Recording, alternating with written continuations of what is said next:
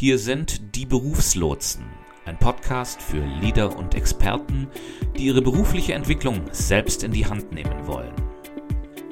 Und hier sind Thomas Stadelmann und Björn Dobelmann. Bühne frei. Hallo liebe Zuhörer und Zuhörerinnen. Hallo lieber Björn. Hallo Thomas, guten Morgen. Guten Morgen Björn. Wir befinden uns mittlerweile in der Folge 61 der Berufslotsen. Björn, wir haben mittlerweile wirklich schon eine Strecke hinter uns, was das Podcasting anbelangt. Und ich muss immer wieder sagen, mich freut das enorm, dass wir so lange dran geblieben sind. Nur mal, um dir ein großes Kompliment zum Tageseinstieg zu machen. Vielen Dank, das weiß ich sehr zu schätzen. Ich weiß aber auch, dass das ohne deinen Einsatz nicht gegangen wäre. Naja, ich denke, wir haben da ein gutes Projekt, das uns beide immer wieder freut. Wir befinden uns ja immer noch in unserer Serie oder Vertiefungsserie zum Thema Vorstellungsgespräch und haben uns heute in der Folge 61 überlegt, ob es vielleicht nicht einen Universalschlüssel geben könnte, um Fragen im Vorstellungsgespräch zu beantworten. Und ich für meinen Teil bin da mal auf ein Buch gestoßen, wo diese Geschichte ausgerollt wird und äh, wir wollen das mal in diesem, in diesem äh, Gespräch mal ein bisschen vertiefen. Und die These dieses Buches war, dass man im Endeffekt auf jede Frage, auf jede klassische Frage, die man im Vorstellungsgespräch äh, serviert bekommt, eigentlich mit einem Erfolg antworten kann. Die Autoren sagen dann, das macht natürlich keinen Sinn, dass man das macht, aber theoretisch wäre das möglich. Und das ist ja eigentlich eine charmante Idee, weil man ja sonst äh, unter Umständen durch die Fragen des Interviewers genau von dem, von dem wegkommt, was man eigentlich möchte. Man möchte ja seine Beiträge zum Geschäftserfolg ins Zentrum stellen. Genau, insbesondere wenn so Fragen kommen wie, was sind denn Ihre Schwächen? Ja, genau, oder was machen Sie gerne in der Freizeit? Oder da bin ich dann irgendwie auf einem, äh, wie sagt man, auf einer, ähm, auf einem Nebengleis und kann da nicht mehr weitermachen. Ich ich nehme jetzt gerade mal einen Schluck von meinem Kaffee, der ist nämlich aus einer anderen Kaffeemaschine als sonst. Hm? Ist auch nicht schlecht. Super. also.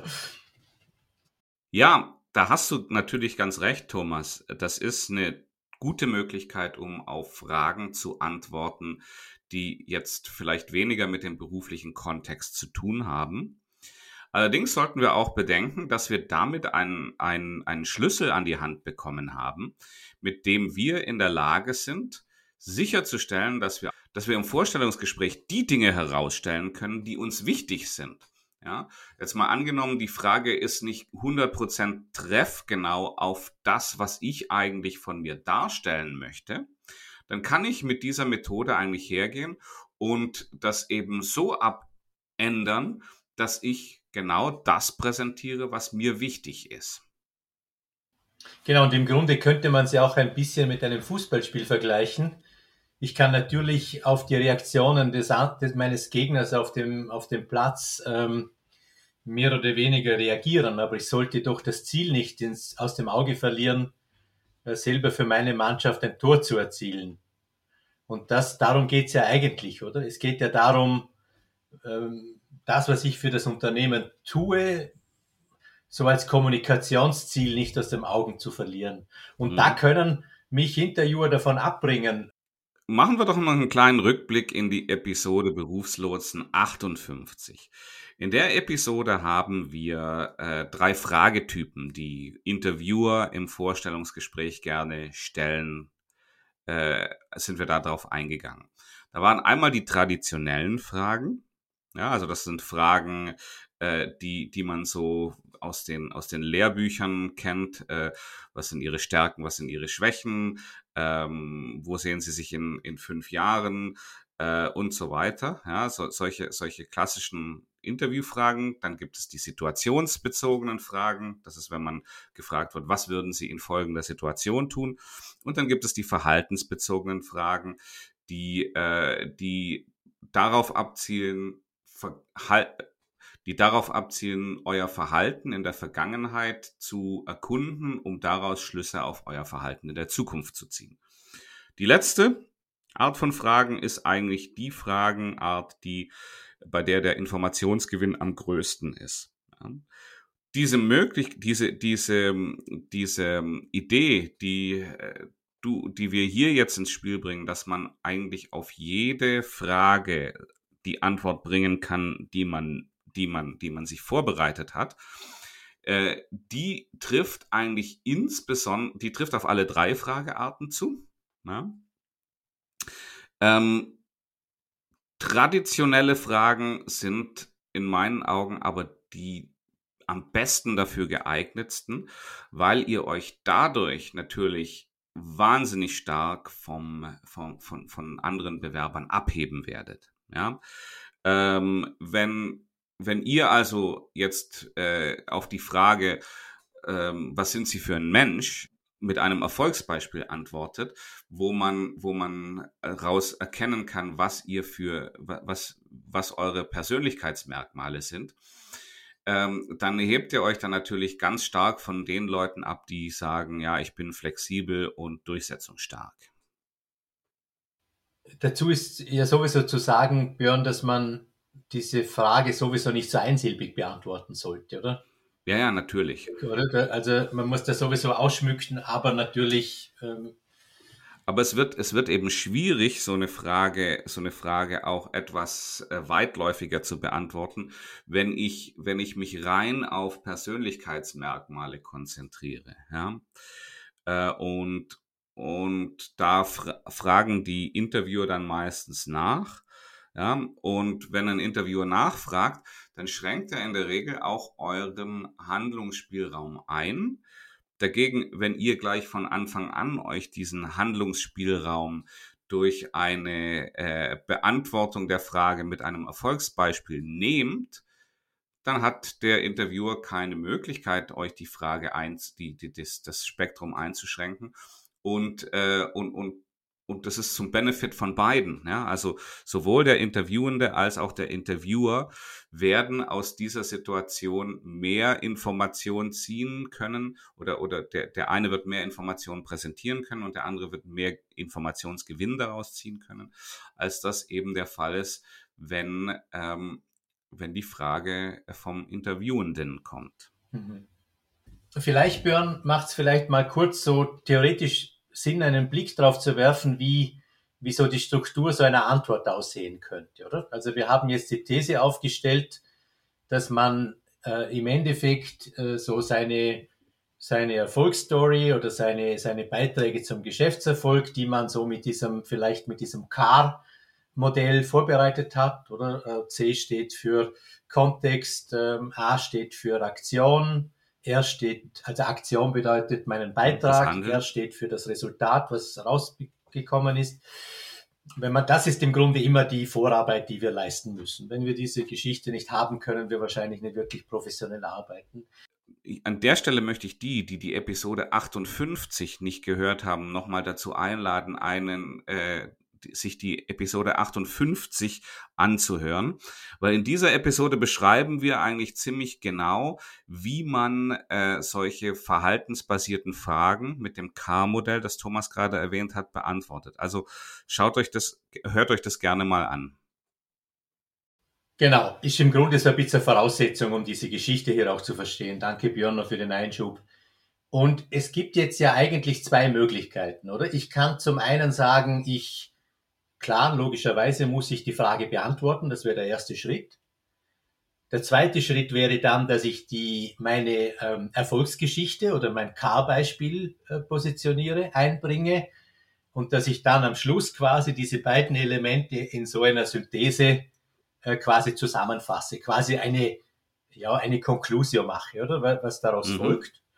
Die andere Möglichkeit wäre dann, dass wir das umdrehen und sagen, wir fangen eigentlich mit dem, mit dem K-Beispiel an, mit der Erfolgsgeschichte, geben dann die Antwort auf die Frage. Thomas, lass uns das Ganze doch mal mit ein paar Beispielen äh, anschaulich machen. Ähm, beginnen wir mit der Variante, äh, die du zuerst erwähnt hast, also wo zunächst die Frage beantwortet wird und das Ganze dann mit einer, äh, mit einem Car-Beispiel untermauert wird und dann in eine Synthese überführt wird. Wie könnte sich denn sowas anhören? Ich stelle dir in dem Zusammenhang jetzt einfach mal ein paar typische Interviewfragen, ja? Ja, Herr Stadelmann, was sind denn Ihre Stärken?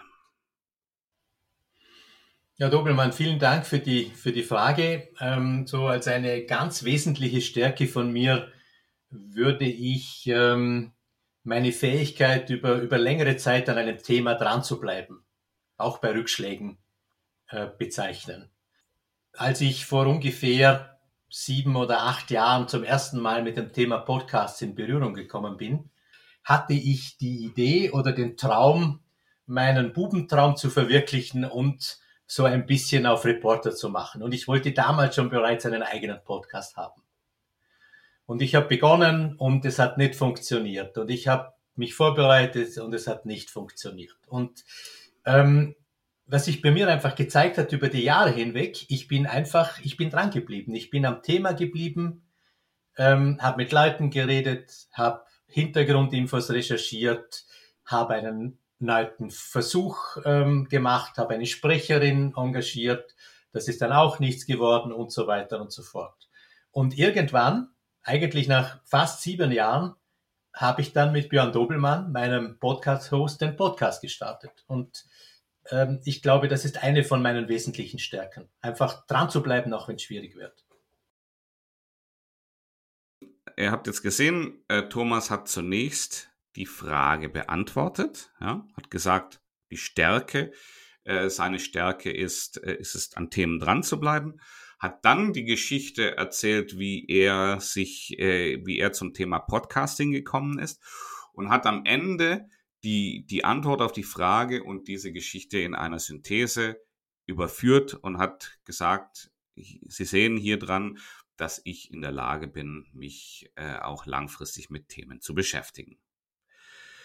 Ja, Thomas, du hast ja auch gesagt, es gibt eine andere Möglichkeit. Also zunächst die Geschichte zu erzählen und dann die Antwort auf die Frage zu geben.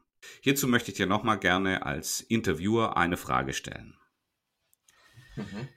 Herr Stadelmann, nennen Sie einen Misserfolg und was Sie daraus gelernt haben. Als ich vor circa sieben Jahren mit, dem, mit, mit, einem, mit einem eigenen Podcast beginnen wollte, hat mich das sofort auf die Schnauze gehauen. Äh, ich habe eigentlich nichts von der ganzen Thematik gewusst. Ich hatte nur meine eigene Leidenschaft, meinen Bubentraum, als Reporter aufzutreten, Themen zu erarbeiten, mit Leuten ins Gespräch zu kommen. Und das Thema hat mich eigentlich über sieben Jahre begleitet, nicht losgelassen. Ähm, es gab immer wieder Rückschläge, ähm, es gab technische Rückschläge, ähm, ich war dann vielleicht auch zu genau unterwegs, wie auch immer. Das war wirklich, das war für mich auch wirklicher Misserfolg, weil ich, ähm, ähm, ja, ich hatte das eigentlich auf dem Schirm, dass ich das innerhalb eines Jahres meinen ersten Podcast starte. Und ähm, nichtsdestotrotz ist es mir gelungen, nach geraumer Zeit das wirklich klar zu machen mit meinem Podcast-Host, Co-Host Björn Doppelmann. Ihr konntet jetzt sehen, Thomas hat zunächst die Geschichte erzählt und ist dann durch so einen, einen Bindesatz, also bezogen auf Ihre Frage, heißt das oder ich erzähle Ihnen das, weil, und hat dann die Antwort auf die Frage gegeben. Ja, also, also ihr seht, diese Art von Antwort eignet sich besonders für Fragen, die jetzt besonders ungenau sind oder äh, die einfach nicht in in euren, in euren Erfahrungsschatz reingreifen, da könnt ihr dann könnt ihr das wunderbar dann damit einbauen, diese, diese Erfahrung, die ihr dort ja auch zur Schau stellen wollt. Und da fällt mir noch so ein, ein Beispiel ein, ja, äh, was, was mir mal in einem Vorstellungsgespräch passiert ist. Also in diesem Vorstellungsgespräch war ich allerdings nicht der Interviewer, sondern ich habe mich selbst auf eine Stelle beworben, auf eine Stelle als Human Resources äh, Manager. Und da saß ich im Gespräch und da stellt da hat man dich gefragt, glaube ich, nach der Philosophie, oder? Das ist diese Geschichte. Ja, ja? ja genau, genau. Und da stellte mir der Interviewer die Frage, was ist denn Ihre Philosophie zum Thema Human Resources? Äh, damit hat er mich natürlich vollkommen kalt erwischt, weil ich, ich wusste gar nicht, auf was will er raus. Aber ist ja egal. Ich saß dann auf jeden Fall in diesem Interview drin und und, äh, und wusste gar nicht, was ich darauf antworten soll. Ja. Und Björn, auf diese Frage könnte man ja auch mit meinem Beispiel, oder? Wenn man es drehen würde, könnte man sogar auf diese Frage mit diesem, mit meinem Podcast Beispiel äh, antworten, oder? Indem man sagt, oder? Indem man äh, sagt, die Frage beantwortet, schauen Sie, meine, meine äh, Philosophie ist, meinetwegen, Übung macht's. In kleinen Schritten vorwärts zu gehen, das macht's. Kontinuierlich Lernerfolge zu verankern, das ist wahrscheinlich äh, der Stein der Weisen, wenn es darum geht, um Trainingserfolge, um Coachingerfolge, oder? Und könnte dann wieder mein Erfolgsbeispiel anhängen, oder? Also, äh, oder wenn man es jetzt mal auf meine Seite dreht, aber du könntest es wahrscheinlich für dich genauso nehmen. Das fand ich eigentlich wirklich eine tolle Sache, weil wir dadurch immer in der Lage sind, uns in eine günstige Torposition zu bringen im Gespräch, oder? Äh, und, und das zeigt aber auch wieder, ähm, das geht nicht, das kann man schlecht aus der Hüfte rausmachen. Ja, also da, das braucht gute Vorbereitung. Äh, ich muss mir diese Beispiele, diese Car-Beispiele gut überlegt haben, ja, was ich im Vorstellungsgespräch bringen möchte und wie ich da, äh, wie ich mich da darstellen möchte. Also da geht's auch wirklich, äh, da geht's auch wirklich drum, sich vorher intensiv mit der Stellenbeschreibung auseinanderzusetzen. Da geht es darum, intensiv zu schauen, wo, äh, welche Informationen habe ich sonst noch, ja, und basierend darauf kann ich mal ein paar Annahmen treffen. Also das sind dann keine, keine äh, unfundierten Annahmen, sondern das sind Annahmen, wo, die ich mit großer Sicherheit sagen kann, dass die auch zutreffen werden. Ja, äh, wenn jetzt zum Beispiel im ähm, in der Stellenausschreibung steht, äh, Sie sind vertraut äh, mit der mit dem selbstständigen Führen der Buchhaltung, ähm, dann kann ich hergehen und mir ein Beispiel überlegen, wo ich was Ähnliches oder was, was in diese Richtung geht, gemacht habe und daraus eben so ein Car machen. Ja, also, dass ich mir da den, den Kontext überlege, dass ich mir hier meine Actions, also meine Handlungen überlege und dass ich mir die Resultate meiner Arbeit äh, überlege, das am besten mal schriftlich niederlege und dann mit Beispielen für alles, was, was in der Stellenbeschreibung gefragt wird, gewappnet dann ins Vorstellungsgespräch gehe. Und ich fand so die Idee auch gut, das zu trainieren, oder? Also in, nicht in dem Sinne zu trainieren, dass man so sich die Cars auswendig lernt. Also die muss man schon präsent haben, quasi, oder? Aber wahrscheinlich nicht, natürlich nicht in dem Sinne Wort für Wort, weil sich das ja auch ändern kann und im Kontext auch angepasst werden muss. Aber ich habe dann so übrigens in demselben Buch auch gelesen, die geben so den Tipp, quasi eine so so so DIN A6 äh, Karteikarten zu kaufen, äh, dann so die traditionellen Fragen jeweils auf eine Karte eine Frage zu notieren. Was sind ihre Stärken?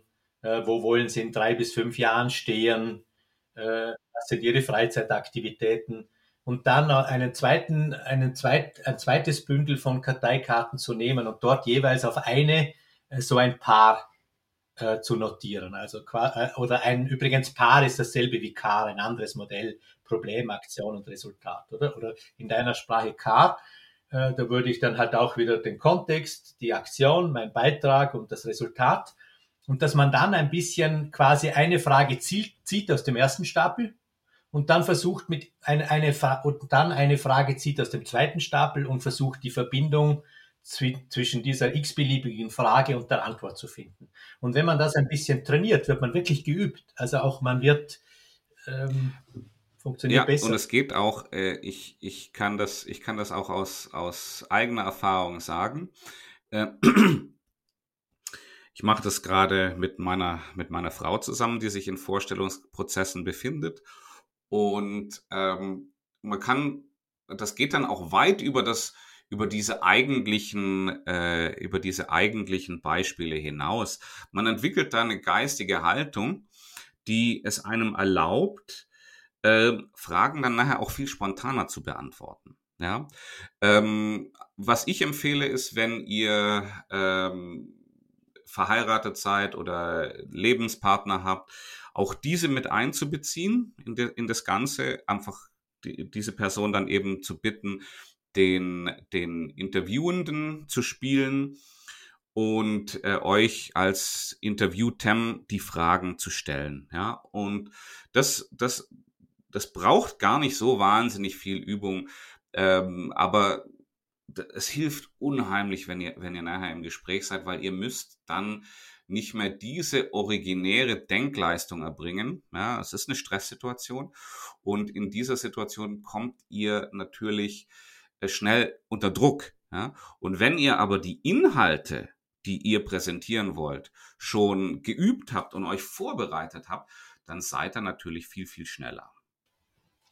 Genau, und mir fällt, mir fällt da immer mit dieser Feuerwehrmann aus meinem Bekanntenkreis ein, der mal gesagt hat, weißt du, wir trainieren einfach das Ausrollen der Schläuche nicht deshalb, weil wir es immer brauchen, aber wir müssen nicht nachdenken, wie wir sie ausrollen, wenn wir es brauchen, sondern wir haben dann die Möglichkeit, flexibel zu reagieren. Und das ist ein gutes Beispiel, oder? Man hat so, so Routinen, die man abspulen kann und deshalb kann man mit, kann man sehr frei im Gespräch auch genau, agieren. Ja.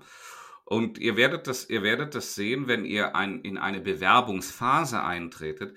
Am Anfang tut man sich damit unheimlich schwer. Ja. Deswegen ist immer mein Tipp, bewerbt euch zunächst bei B-Unternehmen. Ja. Ähm, und wenn ihr dann merkt, ihr seid jetzt ein bisschen, ein bisschen lockerer, ihr habt ein paar Vorstellungsgespräche geführt, ähm, die vielleicht nicht zum gewünschten Erfolg geführt haben oder vielleicht auch doch, aber ihr habt noch eure A-Player auf der Liste, die ihr, die ihr dann äh, erst im zweiten Schritt angeht. Ihr werdet merken, in so einem Prozess, ihr macht unheimliche Fortschritte und ihr seid auf einmal viel, viel, äh, viel, viel eloquenter, viel besser vorbereitet, als ihr das am Anfang wart, ja. Weil, sagen wir mal so, die Geschichten, die Geschichte wiederholt sich, ja äh, ihr sitzt zwar anderen Interviewern gegenüber, aber eure eigene Geschichte, ja, und darum geht's ja. Äh, damit werdet ihr dann, äh, das, das, das, damit seid ihr dann auf einmal viel vertrauter und die könnt ihr dann nachher richtig gut äh, erklären und, äh, und damit auch Leute begeistern. Mhm. Und ich weiß nicht, wie es dir geht, Björn, aber mir begegnet immer wieder dieser Mythos von der von der Natürlichkeit im Vorstellungsgespräch. Übrigens ein Thema, auf das wir dann in der nächsten Folge auch eingehen werden, wenn ich mich richtig erinnere, bei der Vorbereitung. Ähm, aber so diese Tendenz, dass man nur, wenn man improvisiert in einem Vorstellungsgespräch, wenn man aus dem Bauch heraus agiert, oder? Dass man dann eigentlich so ist, wie man ist. Und das ist, glaube ich, etwas, was einfach Vollkommen nicht stimmt. falsch. Ja? ja, weil ein Vorstellungsgespräch an sich ist ja immer eine, ähm, eine Sondersituation. Ja?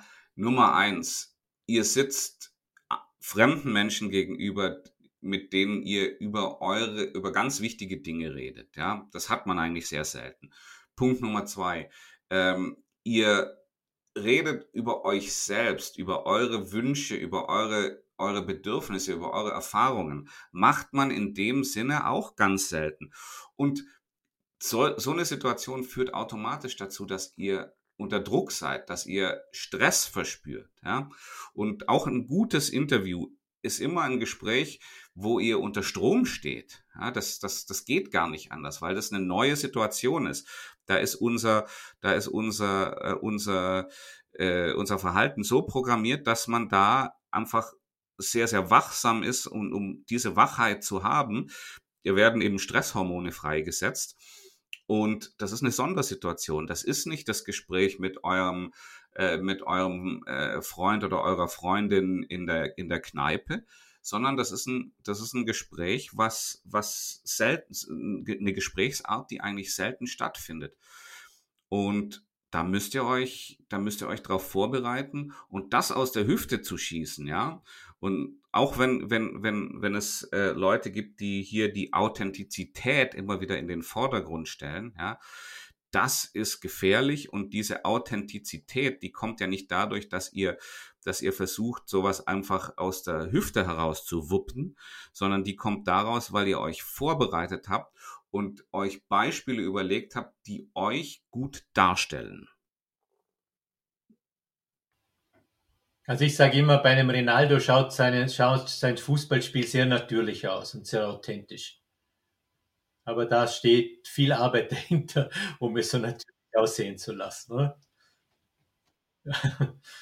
Björn, ich glaube, wir sind am Ende unserer Folge zum Thema Universalschlüssel im Vorstellungsgespräch angelangt und werden in der nächsten Woche das Thema Authentizität, also Echtheit äh, versus, äh, wie sagt man, wie haben wir es genannt, Professionalität oder versus Verstellung, glaube ich, im Vorstellungsgespräch ähm,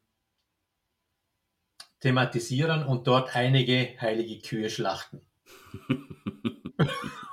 das war jetzt ein, guter, ein gutes Ende, gib's zu. Genau. Ja, auf den Punkt.